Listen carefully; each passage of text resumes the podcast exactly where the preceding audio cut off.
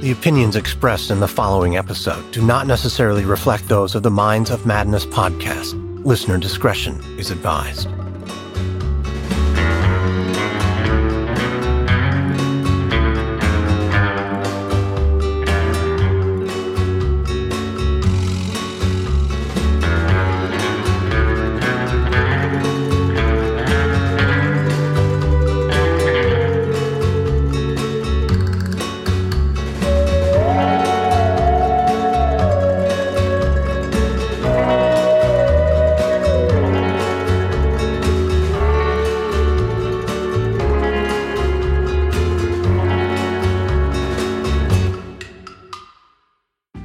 On April 13, 2013, a devastating crime sent shockwaves through the picturesque valley of Yakima, nestled in the central part of Washington state. Desiree Sunford, a beloved art teacher, had been found murdered in her own home. As the investigation unfolded, secrets emerged, casting suspicions on those closest to her. But just when the case seemed to have reached a dead end, a remarkable turn of events unfolded. A startling tip revealing a suspect that had completely flown under the radar. Join me now as we embark on a journey into the tragic murder of Desiree Sunford, a vibrant, adventurous young woman adored by her students.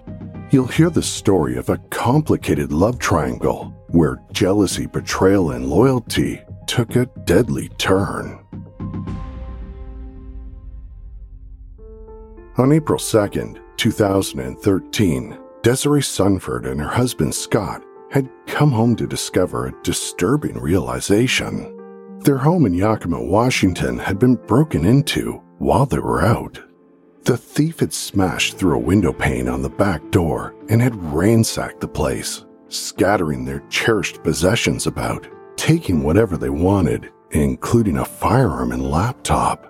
The violation was particularly devastating for the couple because this home had a special significance. It was their first. They just purchased it six months earlier together. Determined to find out who the culprit was, Scott notified police, but they weren't able to do much about it. So Scott began doing some digging of his own. First, he learned that a neighbor had spotted a truck driving around the area at the time of the break in. Next, Scott went around to several pawn shops to see if their belongings had been pawned off, but got mostly stonewalled by employees, refusing to give up any information. Although the break in had left Scott and Desiree shocked and feeling violated, Scott wasn't one to scare very easily. He'd served in the National Guard for 13 years, including two tours in Iraq, before being discharged due to an injury. Through it all, his high school sweetheart Desiree, Desi to family and friends, had stuck by his side. Desiree and Scott married 10 years earlier, back in 2003, when they were in their early 20s.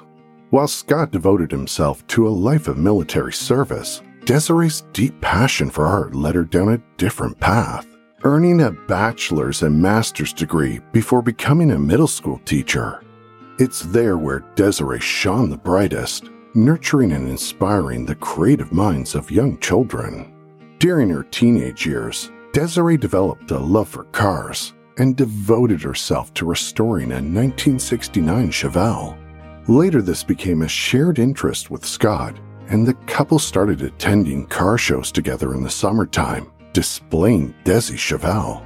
Over time, their vehicle enthusiasm expanded to motorcycles, and Desi eventually bought herself a Harley with her and Scott later joining the Combat Veterans United Motorcycle Organization.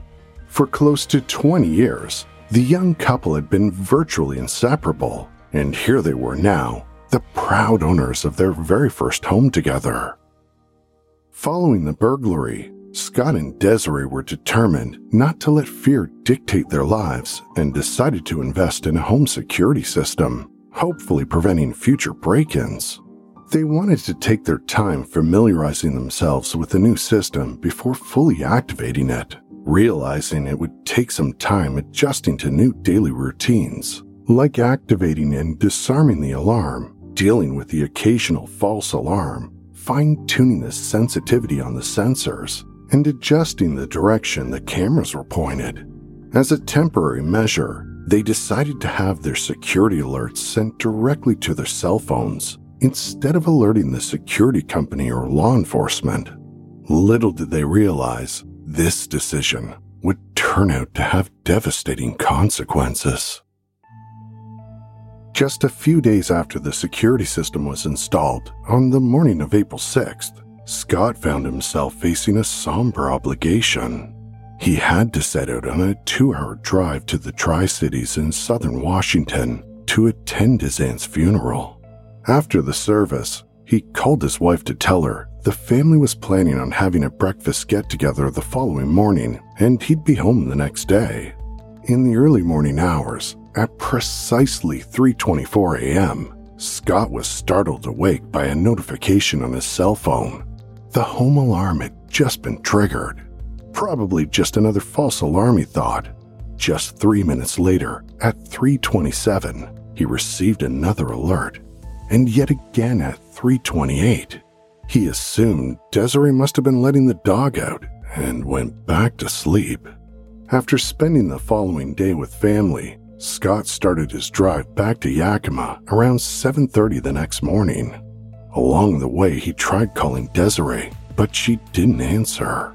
After trying her a few more times with still no answer, panic began to set in. Suddenly, Scott remembered the three alarm notifications he'd gotten the night before, the ones he thought were false alarms. That's when he pulled over to the side of the road and dialed 911. Sheriff's Office. Hi, ma'am. Um, this is Scott Sunford. I was robbed last weekend. Mm-hmm. Um, I live at 3 St. Hilaire. Anyways, uh, after the robbery, I had an ADT alarm system installed, and they put it on a one-week trial period where if anything went off, nobody would respond. And Okay. uh, today at 324, 327, and 328, I had three sensors tripped, and I've been out of town with family for a funeral. My wife was home, and I Okay, did somebody break into the residence? I don't know. I've been out of town. I'm just on my way back, and I haven't been able to get a hold of the wife. So I was just hoping somebody can come meet me out there. It's probably nothing, but I would feel better. About 20 minutes after making the call, Scott pulled into his driveway, but there was no sign of the police he requested. From the outside, he could see the back door had been broken in, the same door burglars had smashed before. Scott called police again and begged them to hurry. I just got home, and the board that I have over my back door has been broken. So somebody has forced their way in again, and I still haven't heard back from my wife. I need an officer here now. All right, we'll get someone out there. I'm not going to go in or touch anything, but I'm here. I'm in the car, and I got a spotlight on the door. When police arrived at the scene, they found Scott standing outside the house, waiting with a sidearm drawn and a flashlight pointed toward the house. Police wondered why Scott, a six foot four, 230 pound former soldier, was standing outside if he thought his wife was in danger. But they'd have to save those questions for later. As police moved past Scott and made their way inside the pitch black home, they initially found no signs of a disturbance. That's until they entered the master bedroom and switched on the light. There they found bullet casings scattered about and a single bloody shoe print. Their attention then turned to an even more devastating sight Desiree Sunford's lifeless body laying on the floor.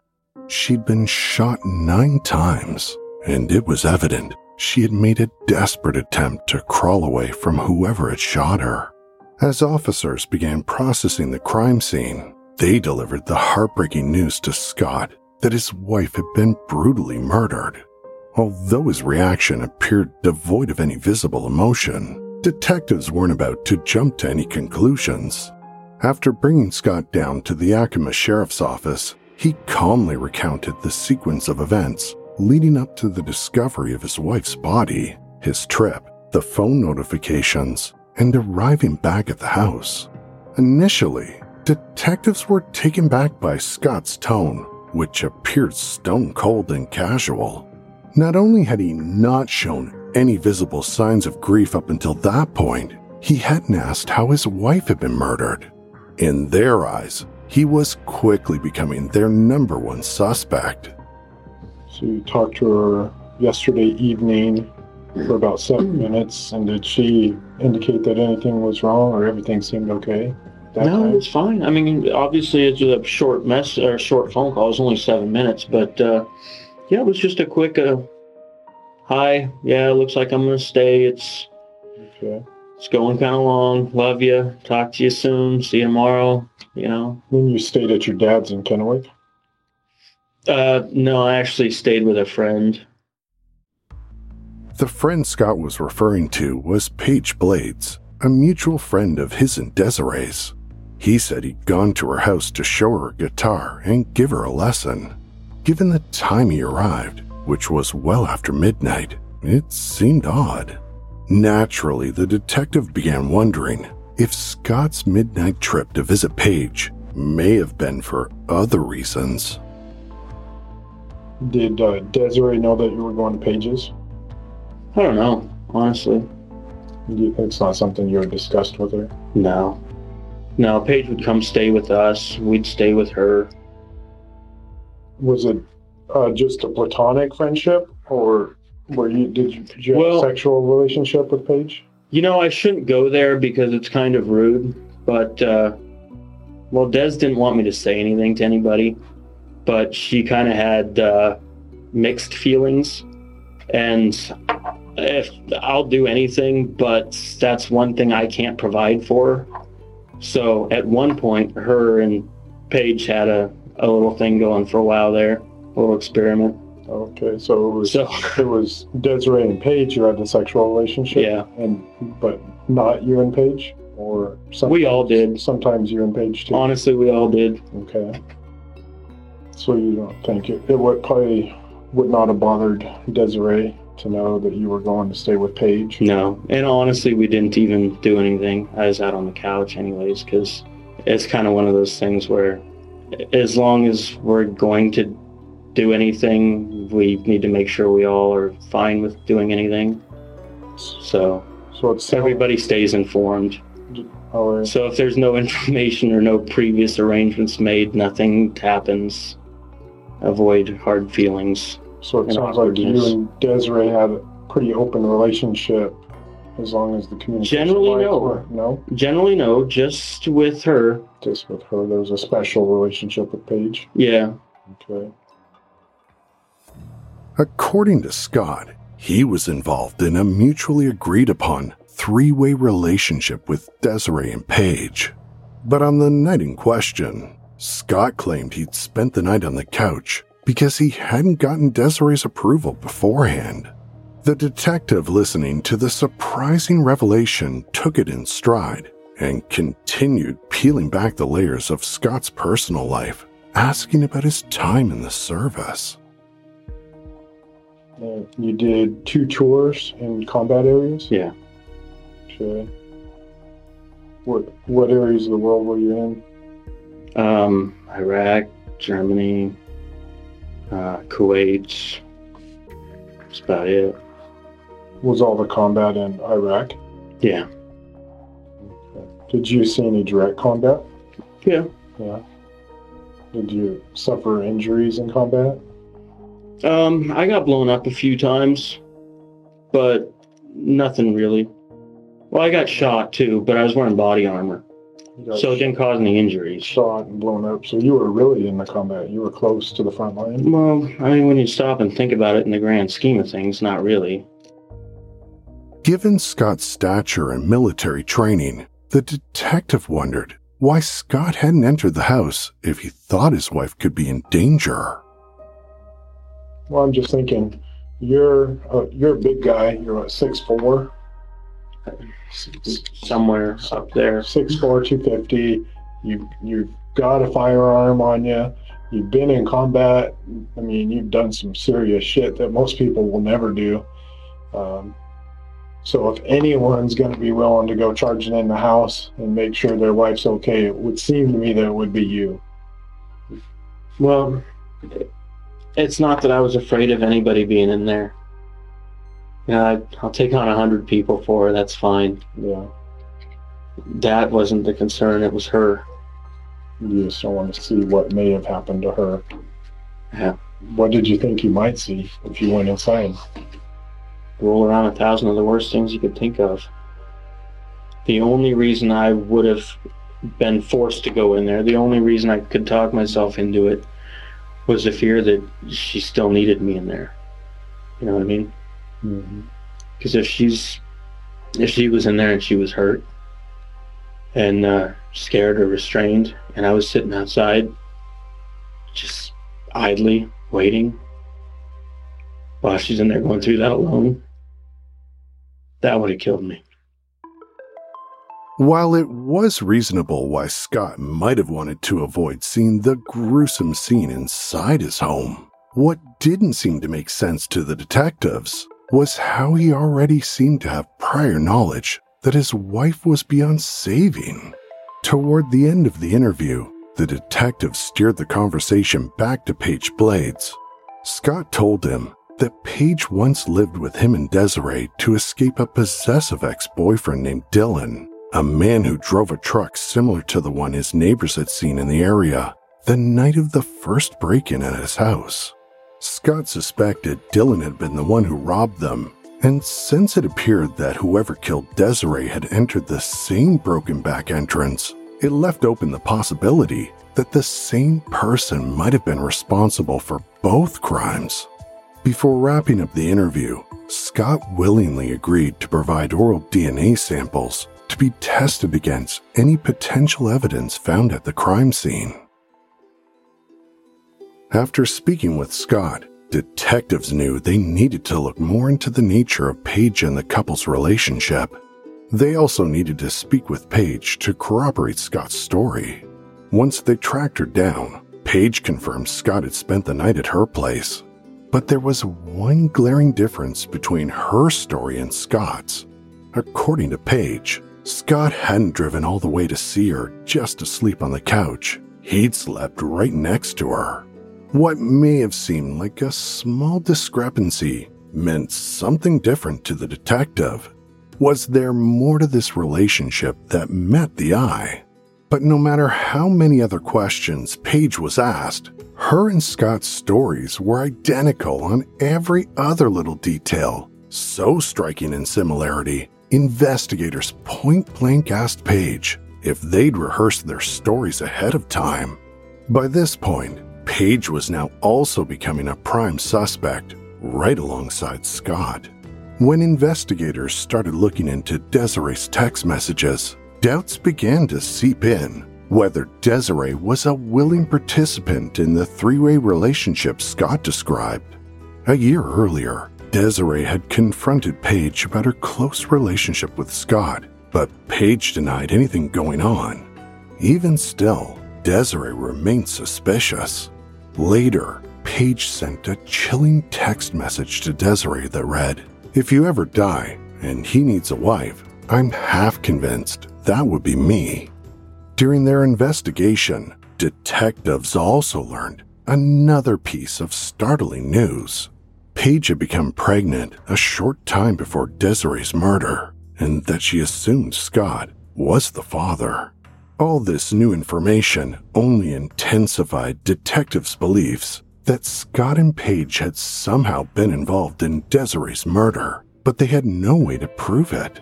In fact, all the evidence pointed in the opposite direction, with phone records indicating that both Scott and Paige were two hours away from the crime scene the morning of the murder.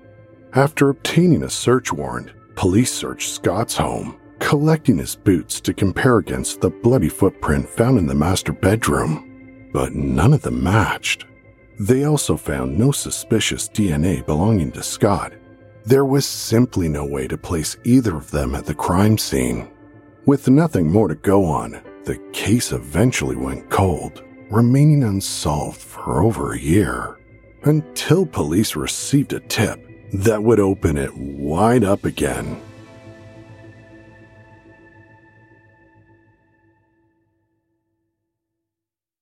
In 2014, a year after the trail went cold, police received an anonymous tip from someone claiming to know vital information about the art teacher's murder, including the identity of the supposed killer, a man named Marty Grismer. It was a name detectives hadn't encountered before in their investigation, but a quick background check revealed a mostly clean record for the new suspect. But because the tipster gave information about the crime that hadn't been released, the tip became a crucial lead. When police eventually learned the identity of the tipster, they couldn't help but be surprised. It was Paige Blades.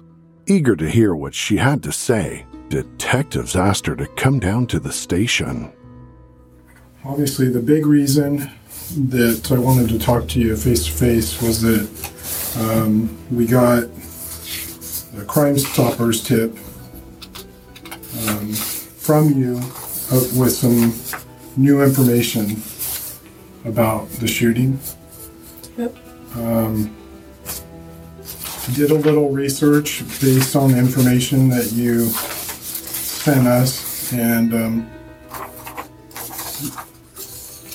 found a picture of Marty Grismer. Is that the gentleman that we're talking about? Yes. Okay. Um,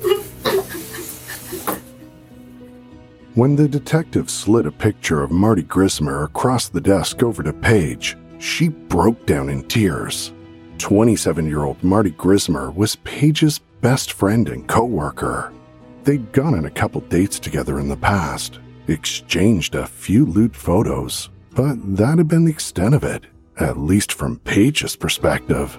Marty, on the other hand, had become obsessed with her and took care of her financially and was willing to do practically anything for her.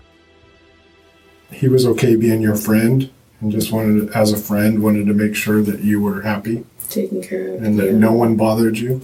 He's the one that got me the house. He bought my car outright cash. Um, I still haven't paid him back for it. He pays my insurance. He's done my grocery shopping. He's taken very well care of me. Paige revealed that Marty had been supportive of her romantic relationships, including with the Sunfords. She claimed he'd even given her gas money for Scott's expenses to visit her the night before Desiree had been found murdered.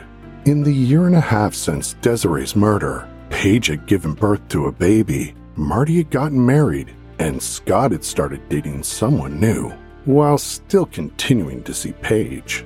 So why had Paige suddenly decided to reach out to police?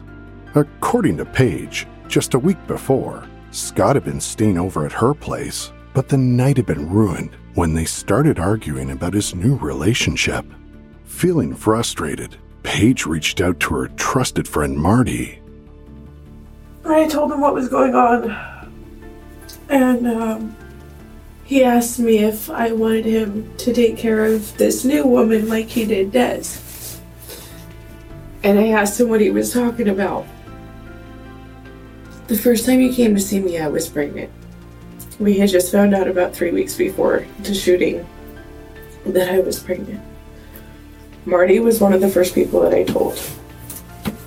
And apparently, he decided that if the baby was Scott's like it was supposed to be, then Desiree would cause issues. Oh my god. So did you told Marty that Scott was the father of the baby? Oh, Marty knew that Scott and I were together, and Scott was the only one that I was seeing. And he's smart enough to put it together. Like, he asked me for sure if it was Scott's, and I told him yeah, because at the time I thought that was the case. A paternity test would later reveal the baby had a different father, Paige's ex Dylan. But by the time Paige finally learned that Scott wasn't the baby's biological father, it was far too late. Because according to Paige, Marty had already taken it upon himself to solve her problems for her and admitted to murdering Desiree. Well, you were pregnant. Mm-hmm. At that time, you thought it was Scott's baby. He believed it was Scott's baby. He thought that Desiree was going to make problems for the two of you. And so he decided the best way to fix that problem was to eliminate her so that you could be happy? so that we could move forward. Yes. How did he feel about Scott then? Because that's a strong emotional connection if you're willing to kill for someone, yet you weren't with him anymore, right? You guys dated for a short time. Right. Very, very briefly. Paige claimed that Marty not only confessed to murdering Desiree, but explained in great detail exactly how he'd done it. On the night of the shooting, Paige said Marty came over and lent her 20 bucks to help pay for Scott's gas and then left after about 15 minutes. So you already knew that Scott wasn't going to be home.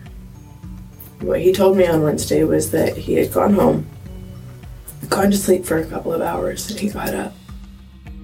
Marty claimed he owned an unregistered and untraceable handgun and before leaving his house grabbed it, along with a magazine full of ammunition. He turned his phone off before he left the house, and he took 24 out the back way to Scott's house. Having met through Paige, Marty had been over to the Sunfords before and knew where they kept a spare key hidden. I never told him where the key was hidden. He said it took him probably 15 minutes to find it. He got the key. He went in the front door because he knew that that was the closest to the bedroom. The alarm went off when he opened the door. And Ada came out barking. Des came out right behind her and he shot her. He shot her three times. She went down. He shot some more. I don't. I don't remember how many bullets he said. It was a full clip. He let her get, I don't know, 10 or 15 feet away. And he got closer to her as she was trying to crawl away. He wanted to make sure that she had an open casket funeral. After murdering Desiree, Marty staged the home to look like there'd been a break in, diverting suspicion away from someone who might have actually had access to a house key. He went to the back of the house and moved the board off the window that Scott had put up after the robbery.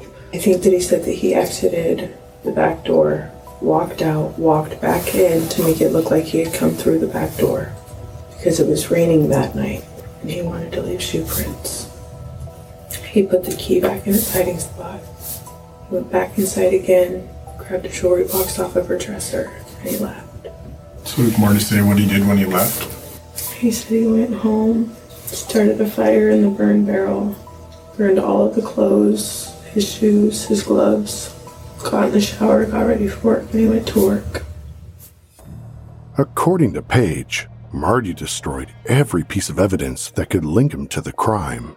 Everything, that is, except for two key items a jewelry box he'd stolen to make it look like a robbery, and most importantly, the gun. Paige claimed she had no idea what Marty had done with it, but said he kept the jewelry box as a way to prove to her he'd really done it. The detective now knew there was physical evidence that could link Marty to the crime, if only they could find them. Did Scott have any idea that Marty was going over there that night? Not as far as I know. And had, had Marty made any comments that would make you think that he was going to do something like that? No, I know that he always talked about it. He always told me that if, if I ever had a problem, he would take care of it. And I always told him that it was Had he offered to kill her before? he's offered to kill her, he's offered to kill Dylan, Scott. It doesn't if if if I have a bad day with a coworker, he always tells me there's always plan B. So And he's plan B Just up for killing anybody? pretty much uh, yeah. The detectives also asked Paige if Marty had been the one who'd broken into the Sunfords earlier, the break in that inspired them to install the security system. But Paige claimed it was just a coincidence. The detective knew it would be nearly impossible to prove Paige's claims unless they could find the gun or jewelry box. So the detective asked Paige if she would be willing to try a different approach. If you initiated another conversation with him, do you think he would talk to you about it more? I'm sure he would. He worships the ground I walk on.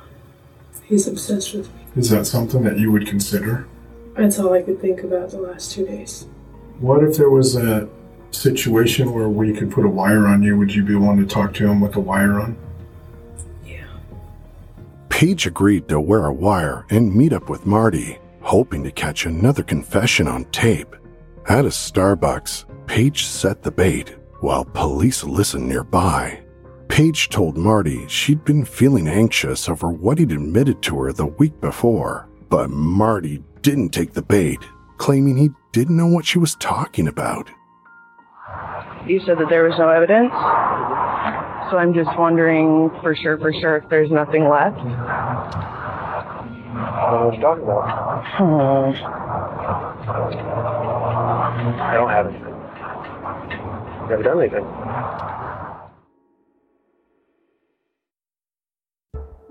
Without Marty's confession, it seemed like detectives were at a dead end once again. That's until a few months later, when detectives received yet another unexpected tip.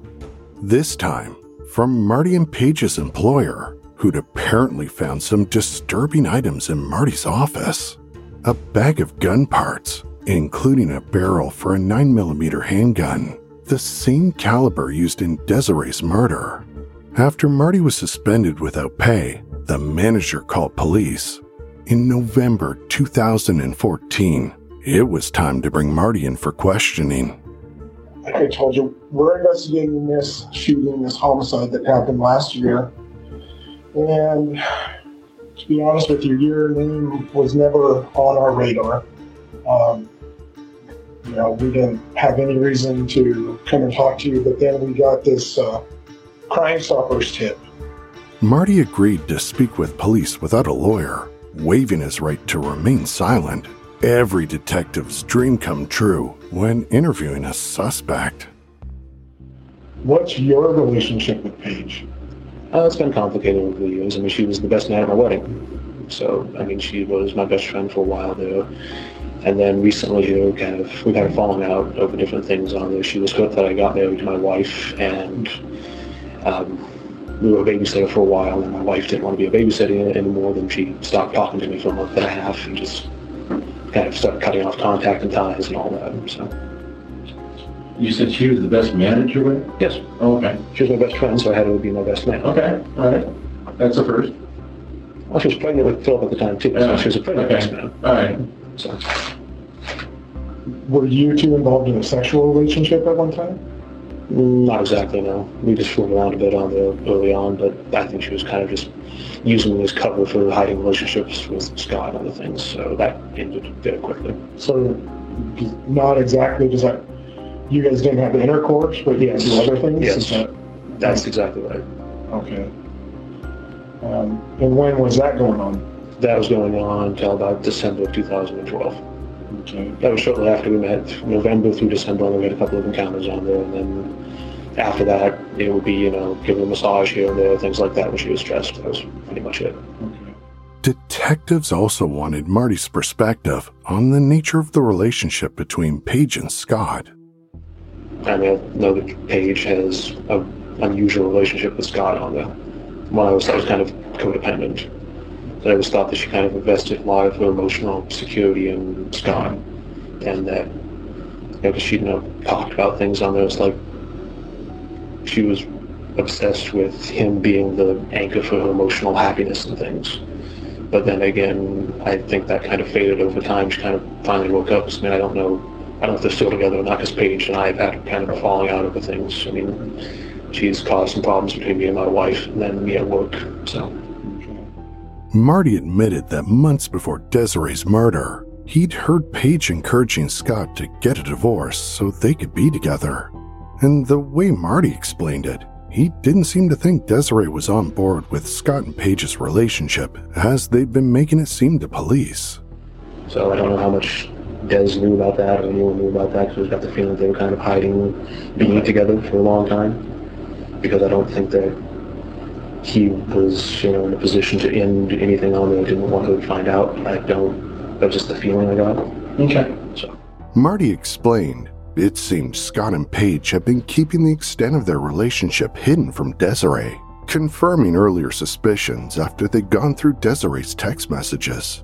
He went on to say that although it was obvious to him Paige wanted Desiree out of the picture, he hadn't heard her threaten any violence.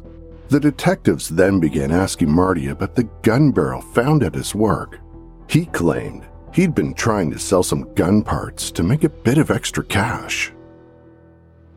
Do you recall who you traded it for or who you bought it from? um, I know I bought it from someone locally here. I just don't recall because I was just we were swapping a whole bunch of parts um, between different things. So And you have no idea. So about about when did you take possession of it?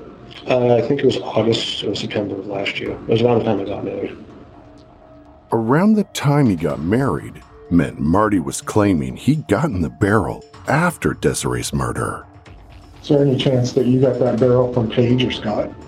It's possible, but I, again, I don't recall. I don't. I've bought him some things, gotten some things from Scott offhand, but I don't recall if I got. You've gotten gun parts from Scott? Um, I asked him for ammunition, different things on it, because he showed me guns that he had and ammunition on there. But again, I don't recall specifically on that.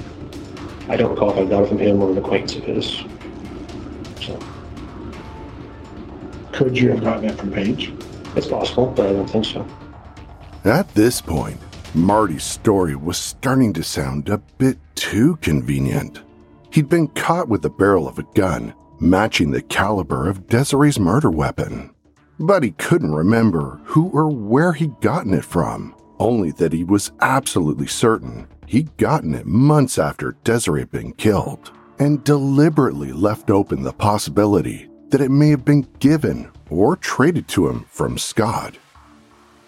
Did you ever offer to kill Desiree Sunford for Paige? No, I haven't. I've never offered to kill anyone for anything. It's not in my nature. Have you ever discussed killing her with Paige? No, Did she ever ask you to kill Desiree Sunford? no. Did Scott ever ask you to kill Desiree Sunford? No one's ever asked me to kill anyone. I wouldn't. I've never thrown a punch in anger in my life. I wouldn't kill anyone. It's not who I am. Have you ever told Paige that you would take care of anyone for her or anyone that makes her mad, you'd take them out for her? No. I've never said that to her and I never would. When Marty flat out denied having any involvement with Desiree's murder, the detectives began revealing the cards they'd been holding back the entire time, starting with Paige's accusations. Where the problem comes in, the difficulty for you is that Paige is saying that you are the one who shot and killed Desiree Sunford. She said that you confessed that to her, and she came in and gave a tape statement to that effect. Paige has put you smack in the middle of a murder investigation. Just trying to ruin my life here. I mean, This would be a good way to go about it. Your life is about ready to change depending on the answers you're giving us. I know that. That's how serious this is. I understand that because I, haven't done anything wrong on her and I, she's trying to engineer, set me up here, do something. I was saying to you that, um, that killed someone. That makes me sick. After getting Marty riled up about being accused of Desiree's murder, it was now time to reveal the biggest bombshell the detectives had been holding back. Where it gets even worse for you is this gun barrel that we've been talking about. That's the gun barrel that was in the gun that killed Desiree Sunford. I've already retrieved that gun barrel from Basic American Foods, and I've already had the ballistic analysis done on it. And the slugs that were pulled from Desiree's body came from that gun. How? Well, that's the big question. The fact that police had already ballistically matched Marty's barrel to Desiree's murder completely stunned him. For nearly a minute, he sat in silence, trying to figure out what to say next. And then, perhaps predictably, his story completely changed. He now admitted to lying about how long he'd owned the barrel, and according to him, he'd let someone else borrow the gun around the same time of the murder Paige. She had the gun. She had that barrel on there. So you loaned the gun to Paige? I loaned the gun to her early last year. This was around February on there. She had it for a while.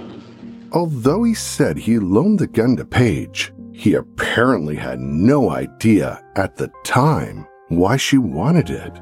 Detectives then began pressing Marty about the details from March 6th, 2013, the evening before Desiree's murder. And again, Marty's account was very different from the one Paige gave detectives. According to Marty, Paige had borrowed his car around 10 that night and that he'd stayed home and gone to sleep. She got the car and it was back the next morning, like she said. She left the keys inside the door on the screen door. Detectives now began suspecting that the two of them had committed the murder together. After everything you've done for her, after all the money, blood, sweat, tears, and love that you gave to her, and she turned around and put you over, maybe she, if she drew you into driving her to Yakima in your rental car, and didn't you didn't know what was going to go bad, now's the time to tell us. I wasn't there. I didn't go to Yakima. You gave her the gun, you gave her the car.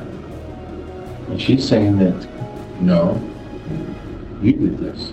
You did that. Marty continued denying any involvement in the murder, but fully understood just how bad things were looking for him. Eventually, he claimed he'd always believed Paige had been behind it all. She borrowed my gun. She borrowed the car on there. She gave it back later. I didn't know if she'd killed anyone or not. But putting two to two together like a person on that, I, I have reasonable intelligence on that. I did figure that, hey, she'd probably done this on there. When did you first make that connection in your mind? After she gave the gun back and other things and details of the case started coming out in the news and things like that, What kind of details did you hear? just stuff in the news, Paige looking at articles, she'd look at it on her phone when I was around, things like that. She looked at it a couple times since then, she would check on it periodically. I looked at it periodically a couple times myself, just like, what's going on with this? Because, hey, it's the only person I ever knew that got murdered that I actually ever met in my life. Marty was doing his best now to throw Paige under the bus, and on top of it all, was trying to explain the reason he hadn't said anything earlier to police was because he was afraid of her. Do you know what she's led me to believe about what she can do or what she could do? I mean, she's talked about the motorcycle gangs and the people that are her favors. She's given me lots of reasons over the entire time I've known her to not try to cross her on there. That's the only reason why I never came forward before on anything on there, was I didn't want to die. I didn't want her to think that I'd given her up. Detectives weren't buying Marty's story that he kept quiet for so long out of fear, and eventually realized they weren't going to get much more information out of him. But before the interrogation had even begun, detectives already had enough probable cause to arrest Marty on murder charges after matching his gun barrel to the bullets that killed Desiree. Search warrants at both Marty's work and his father's home turned up even more incriminating evidence against him when a pair of Dr. Scholl's shoes were found matching the size and pattern of the footprint found at the crime scene. They also discovered a laptop that had been supposedly stolen during the first robbery. Most damning of all was when they found Desiree's jewelry box among Marty's things. It was smoking gun after smoking gun. Unless Marty could somehow prove that Paige and Scott had planted this mountain of evidence in order to try and frame him, it was looking more and more like a slam dunk case for the prosecutors. But throughout it all, Marty maintained his innocence. Instead of taking his case to trial, Marty was offered a plea deal and entered an Alford plea after a cellmate gave up information indicating the real motive behind the crime.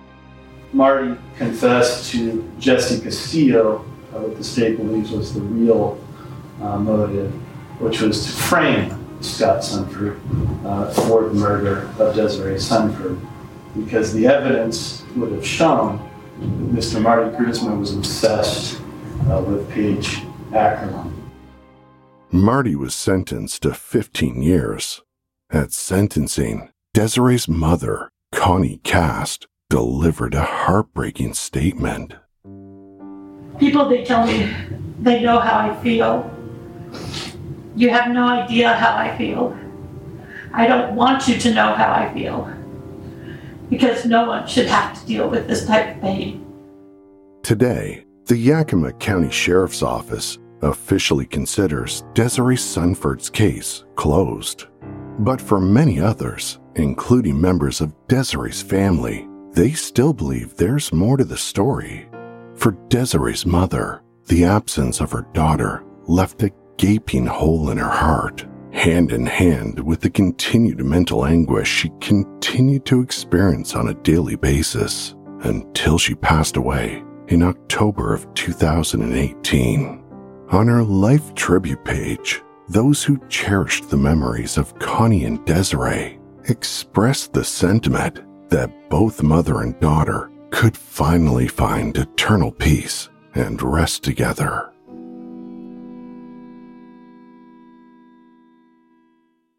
And now I'd like to introduce the podcast, Morbidology.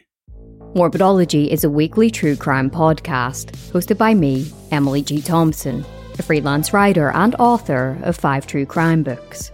Oh my God, she was murdered. It was a murder? Join me each week on Morbidology as I uncover a new true crime case using investigative research combined with primary audio. Where is she, buddy? Where is she? The devil made me turn her to ashes. Morbidology is a victim focused podcast that mostly covers cases that aren't widely documented in mainstream media. I wanted to be out of jail. I couldn't wait till I got out. I was in there with someone who was clearly psychopathic.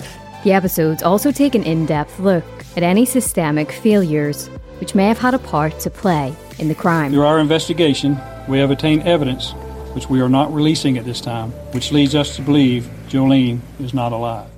You can listen to Morbidology across all podcast platforms.